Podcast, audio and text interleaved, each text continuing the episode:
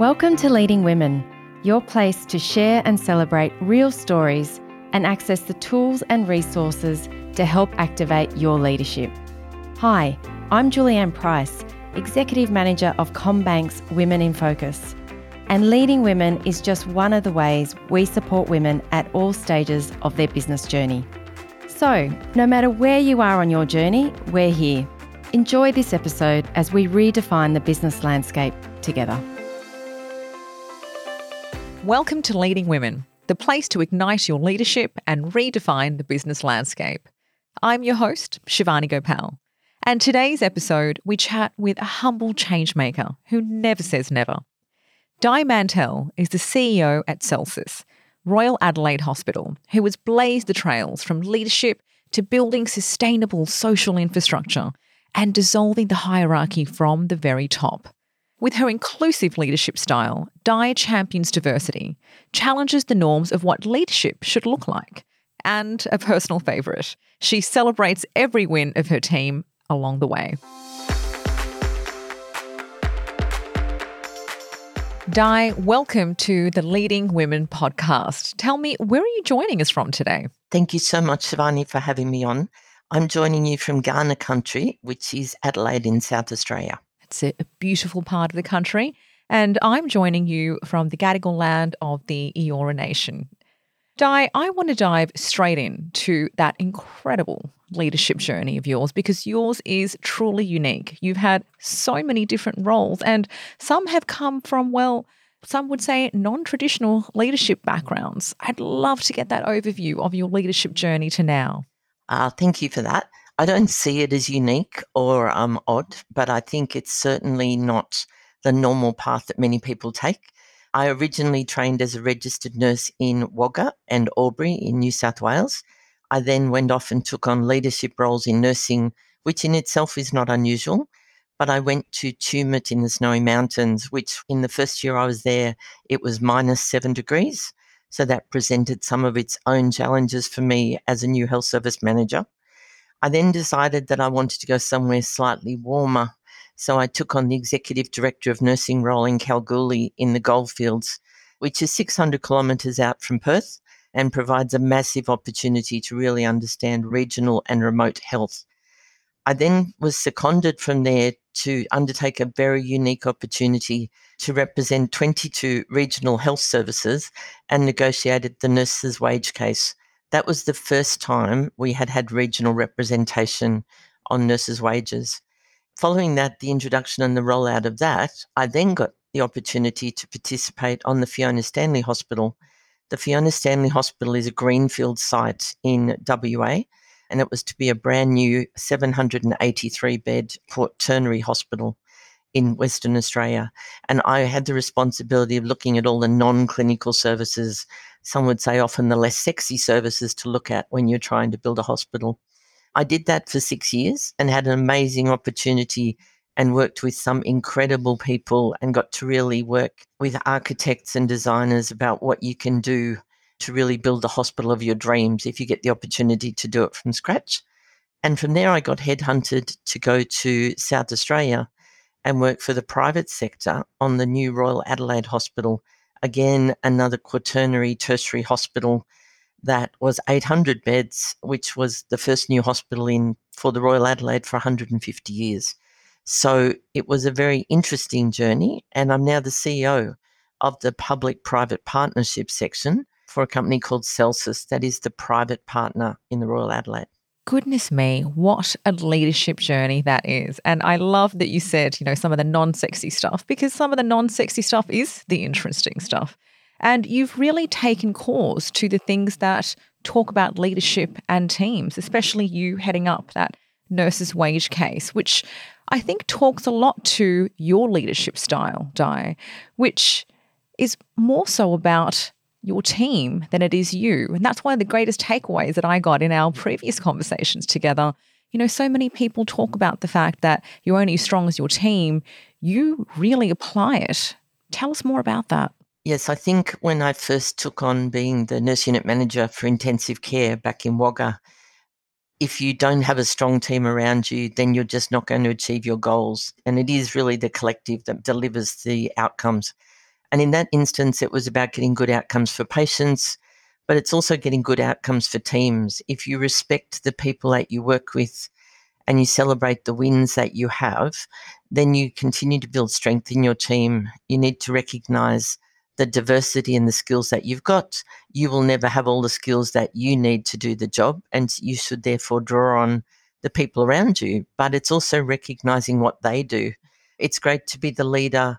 And clearly, when it all goes to custard, you know, the buck stops with me. I get that but you should be able to reflect that it is the individuals that make you the person that you are and also the team. Um, diversity and inclusion is really important.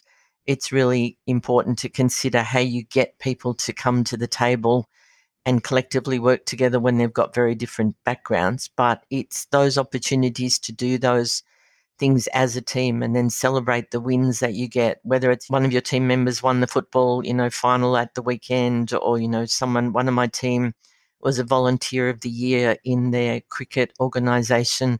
It's whatever it is, it's those things that make teams better and stronger. And that's what makes me, I think, a better leader, having great people to work with. I love that. And it also seems one of the things that you've done around that is you've dissolved the hierarchy from the top in order to bring together this diverse and inclusive team that we all talk about, but really struggle to achieve. Yeah, I think you've got to take a mindset that as a leader, the best leaders are people who can step aside and the team keeps going, whether you are there or not. It should be there is no one that's indispensable. Over time, you should be able to build all the skills up and the confidence in the people that you work with and they should be able to have their moment to shine in the team. And if they then develop their skills and go off to do something else, then I feel that I've done a really good job that those people have now got the confidence to go on and do other things. There's clearly roles that sit with me. And as the CEO of an organization, clearly I've got things that I'm accountable for and definitely sit with me. But I would take every opportunity I can to give other people the opportunity to shine and step forward. Yeah. And there's so much focus on that, you know, giving other people the opportunity to shine and step forward and giving other people confidence. And Di, you've had a phenomenal career, but I know from the conversations that you and I have had previously that you haven't always felt so confident. And there have been times in your life that you've had that really elusive feeling of, you know what, I'm just not quite feeling good enough. What have you done to really abolish that feeling, kick it to the curb, and be the leader that you are? I think the first time I really, really felt it was when I was given the responsibility. I was asked to be the um, the nurse unit manager in charge of an intensive care coronary care unit. I was very young. I was 23. It was a regional centre, which sounds like it would be a low key facility. It was a really busy site. We had five different highways around this facility, so we got a lot of trauma. But I didn't apply for the job. Other people in the unit did. I was asked to take on the role. And then when I found out I was given the role, I said I'd do it for six weeks. I ended up doing it for nine years. I'm not very good at stopping, I think. But having some of the people who did apply for that role working in the unit, I had to work out a way to actually make that work. So I sat down with them and I said, understand other people applied for the role. You didn't get it. You have to decide whether you're happy to work with me or whether you want to go and do something else. I'm very pleased to say that they all stayed we found out a way to work and we move forward. But I think you've really got to be prepared to back yourself. You've got to decide that you you've got an opportunity. Somebody else may see something in you that you don't see, and you can therefore decide to go with that and apply it. And you know, it's like the duck. You know, you look really calm on the top and you're paddling like crazy underneath. But I think if you don't back yourself and other people are, then you're just not going to get there. So you need to work out what those opportunities are. You need to decide if you need to invest in yourself more. I decided when I got the job that I was promoted because I was good clinically. I now had a management role. I needed to get on and go and get the skills to make sure I could back myself up on that. Nursing is very good at promoting people for the clinical skills that you've got, but not necessarily making sure you've got the actual academic skills to go with it. So I put myself through university for five years and did a Bachelor of Health Science Management. When I first enrolled, my twins were three. I don't know what I was thinking.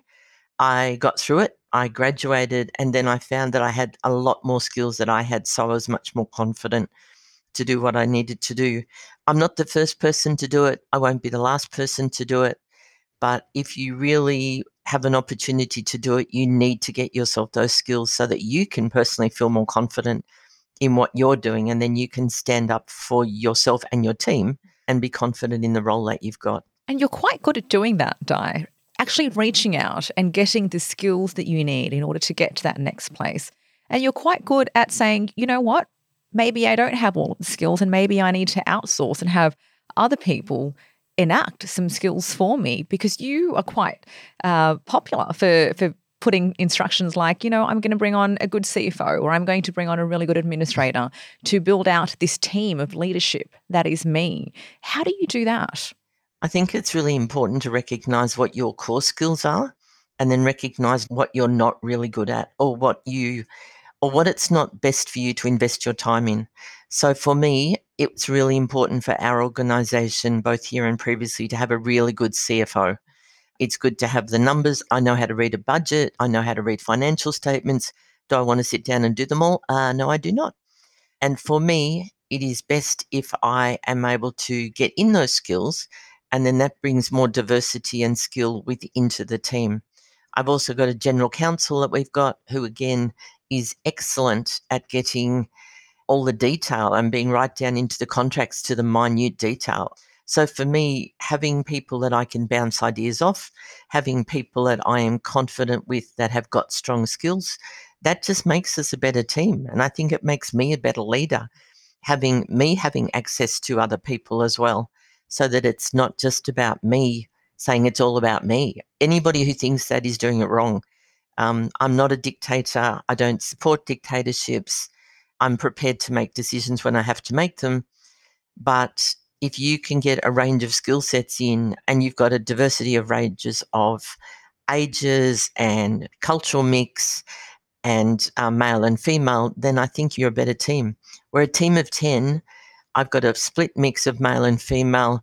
I've got five different nationalities in my team.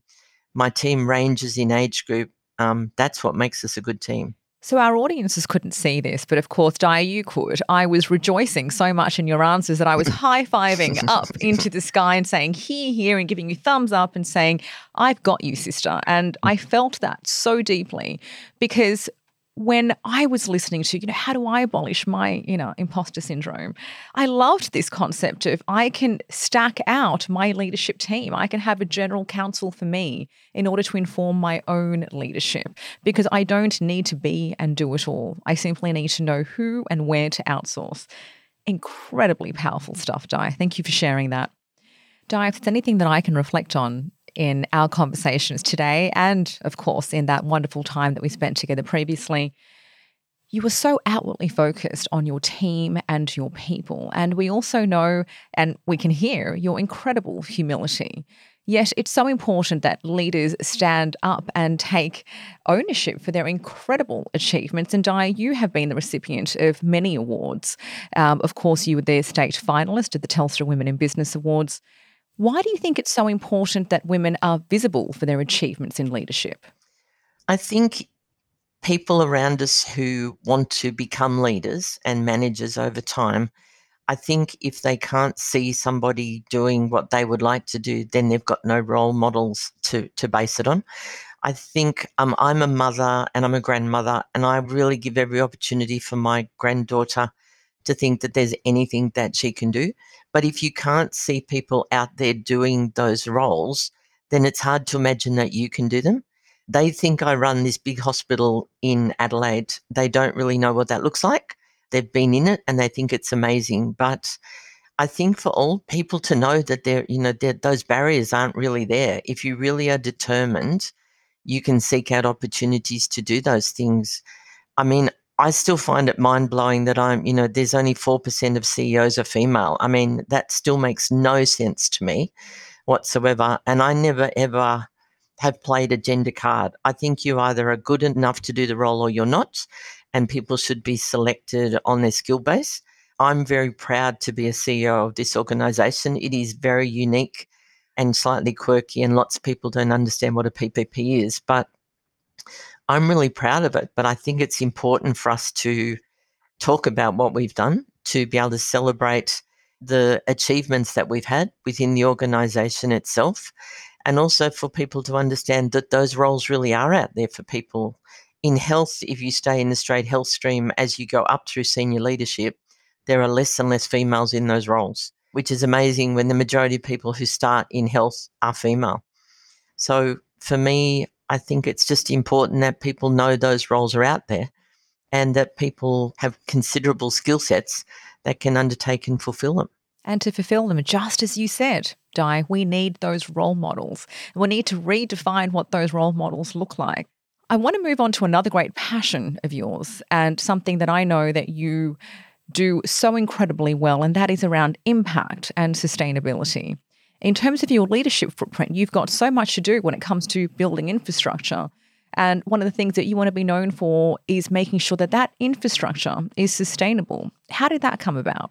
So, we have an amazing building here in Adelaide called the Royal Adelaide Hospital, which takes up three city blocks. So, it's very hard to miss on the landscape generally. If you fly in, you fly over it. If you drive uptown, you drive past it.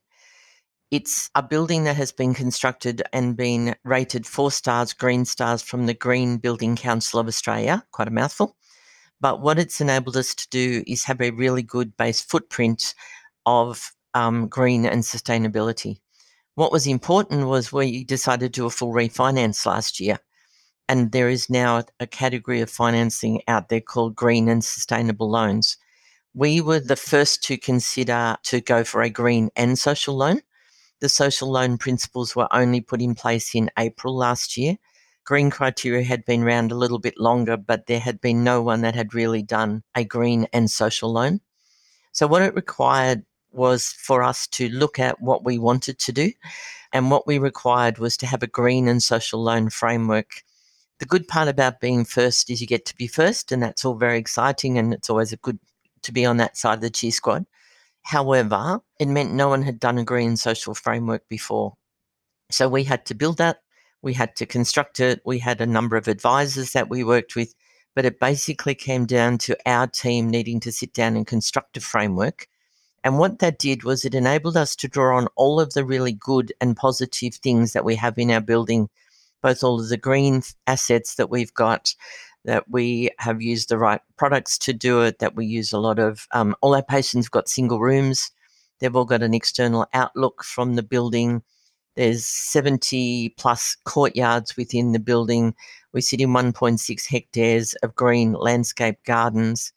And then we had to draw on their social aspects, which is that we are a building that is established here as a quaternary teaching facility that provides healthcare for anybody who walks through the door. So we cater for all nationalities. We cater for people from adolescents up. It's not discriminated on for anyone who gets to use the buildings. So we provide quite a massive piece of social infrastructure. And what that's enabled us to do is to call out all of the types of statewide services we run and all the facilities that fit into that to develop up what is a true green and social loan framework. And what it enabled us to do was to go to the market and then attract a range of investors that support us in our journey to be the best we can be. And what was important was whilst we were the largest green and social loan globally at $2.2 billion, it was a platform for us to start our journey in sustainability. So it, it enabled us somewhere to go. As I said, it's great to be first, but what was more important was that we need to invest on an ongoing basis now to continue to improve our building and make it as sustainable and green as it possibly can be. I can't agree more with the fact around it's great to be first. It is, right? You get all the kudos for it, but it's also so hard to be the first because you've got to really break down these barriers and these biases. And sustainability is a really big thing now, but it wasn't so much so when you were going about this massive path of change, of getting this social change, getting these green loans, and then getting investors to actually back you. Of course, Di, this podcast is all about leading women. And we know that women every day in their leadership careers are thinking about how to get backing and how to get buy in on something that is really important to them, but maybe their leaders just haven't cottoned on just yet. What lessons have you learned through that experience of getting a buy in for sustainability that women can then translate into their career challenges right now? I think you really need to look at what you've got. I think when you work on a facility or a project for a long time, you just forget about how important things are. So you really don't consider all of the aspects that were considered when your building was started or your project started. So I think it's going back and looking at what the core values of the organization were. And I think when I went back in and I sat here at late at night writing a social framework and bringing together all the things, you have to own it. I mean, we had advisors that were very helpful on this, but we had to write it. So my senior team and I sat down, we got together, we drew out all of the factors, we put everything together because you've got to be accurate in what you're portraying. If you want people to invest, you have to have a really clear message. It has to be really specific and it has to be something that people will understand. There is no point using a whole lot of gobbledygook or expressions or abbreviations. It has to be believable so that when you go to the market, people go, wow, I get it, I understand it, I believe in it, and I want to invest in it. I love it. And I love that you use the word invest because we can get so many people to invest in us, in our careers, in our ideas, in our projects, or a massive sustainability project. And from what I heard, it's about knowing your audience and being super specific and making sure that they can relate to you, which is exactly what you've done and, and one of the many secret sources, by the sounds of things, Di, of your success. Di, there's so much more that I want to ask you, but one of the things that I have to drill down on is your leadership toolkit. I know that you use so much to infuse your leadership journey today. What has ignited your leadership that you think you might drop into our leadership toolbox for our listeners? I think there are two things that I think are really important. I think the first is, as I mentioned before, you have to invest in you. You can't keep doing these roles and hanging on to what you've done before. So you need to keep yourself fresh and you need to go out and invest. And whether that is talking to people or studying or whatever, but give yourself back. It might be that you need to commit to going and playing golf once a week or whatever it is. You need to look after you and invest in you so that you can give back to other people. I think that's really important my family who live in Perth might think that that probably doesn't happen as much when I'm here working without them, but it's still important. I think the other thing that I have discovered in the last couple of years that is really important and has delivered me a lot more joy than I thought it would is mentoring. It's a really quietly quirky thing to do. Um, and it's not something that's for everyone. But I found that if you offer yourself as a mentor, and there are lots of opportunities to do it. There's a great new group out called Mentor Walks.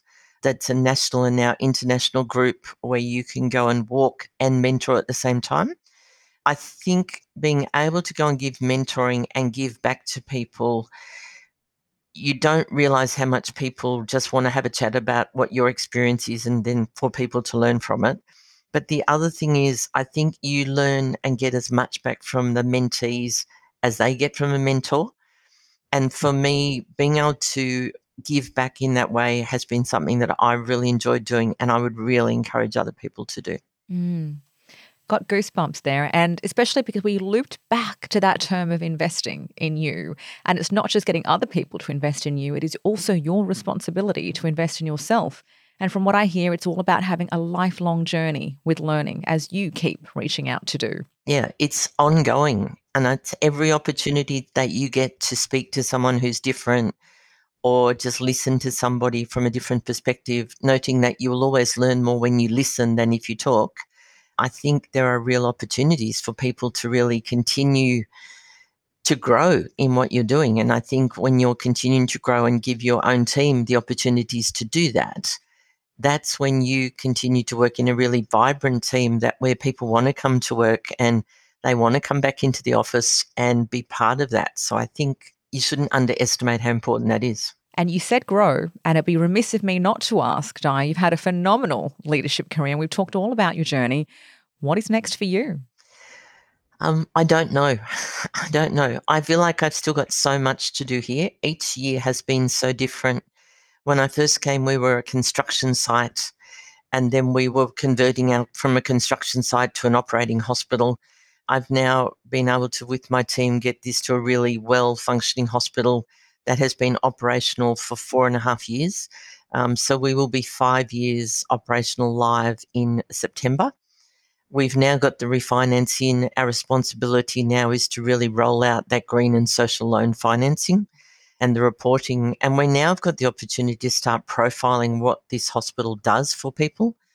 And I think the other thing that probably continues to be important is building the relationship with our public partners in this public private partnership.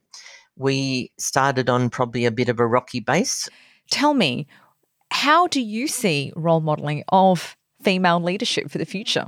I think there are a lot of organizations out there doing good things. You know, Chief Executive Women is one where, you know, people are profiled. I think there is definitely a big move in large organizations to really have much more diversity and inclusion as part of their base policies, which I think is really good. But I think role models can be at all sorts of different levels. I think, you know, not everybody wants to be a CEO of an organization. I mean, working crazy hours and doing crazy things um, to keep a lot of people happy isn't everyone's cup of tea. But if you want to be, you know, a leader in a non-government organization or you just want to have a role where you can be the president of your association outside of work, whatever those things are, I think it's important that people are seen in the media, they are seen in all of the normal mix of organizations in the community and in business so that people can identify with somebody that that aligns with them. Everybody's looking for something different. You know, some people want to work part time, some people don't care what they work. Um, we've just got to have that diversity out there that people can identify and therefore they feel comfortable to step forward. So true. We've got to identify with each other, right? And and mm. normalize leadership by looking at someone else. I'm, I'm, looking across the camera, of course, to you, Diane. you've got the most incredible pink earrings on and a little bit of pink spunk in your hair, which I just love. And growing up, I want to be able to normalize that. I want to be able to look at you and say, hey, here's a woman who completely owns who she is. And is she still a leader? She doesn't need to model what male leadership looks like in order to be successful. Or perhaps you can be a brown woman like myself. Yet, leadership belongs to all of us. And I think there are some incredible, resounding lessons from everything that you've just shared with us. Di Mantell, thank you so much for joining the Leading Women podcast today. Thank you so much for the opportunity. Thanks for listening to Leading Women, where we can all activate and redefine the business landscape. So now it's over to you. Access the links tips, and tools discussed in this episode at womeninfocus.com.au and subscribe to Leading Women so you don't miss an episode. Leave a review, spread the word, and let's commit to keeping the conversation going at hashtag Leading Women AUS.